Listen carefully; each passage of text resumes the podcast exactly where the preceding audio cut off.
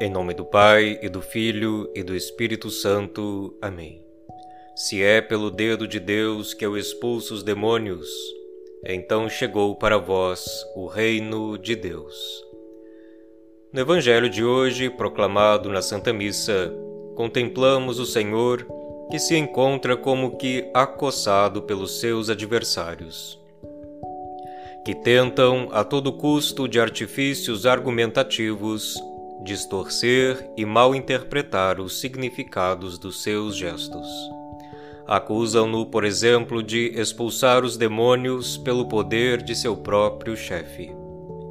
No contexto do Evangelho, vemos que dois reinos estão em guerra: o reino de Satanás ou, Beze ou Beuzebu, ou o homem forte, contra Cristo, ou o reino de Deus, ou o homem ainda mais forte.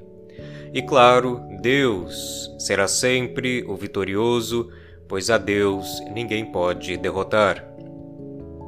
Para entendermos a questão dos demônios no Evangelho, que infestam casas e possuem pessoas, precisamos nos lembrar a que estes demônios se associam ou o que eles representam no texto bíblico.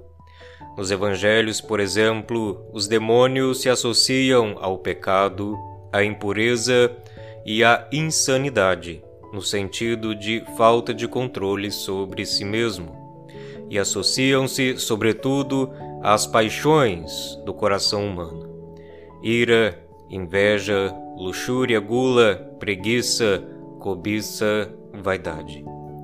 Deste modo, discípulo de Cristo, porque crucifica a sua carne com as suas paixões, porque renuncia a si mesmo e porque faz uma minuciosa e atenta vigilância sobre os movimentos do seu coração, vence os demônios, expulsa-os, isto é, as paixões e o pecado.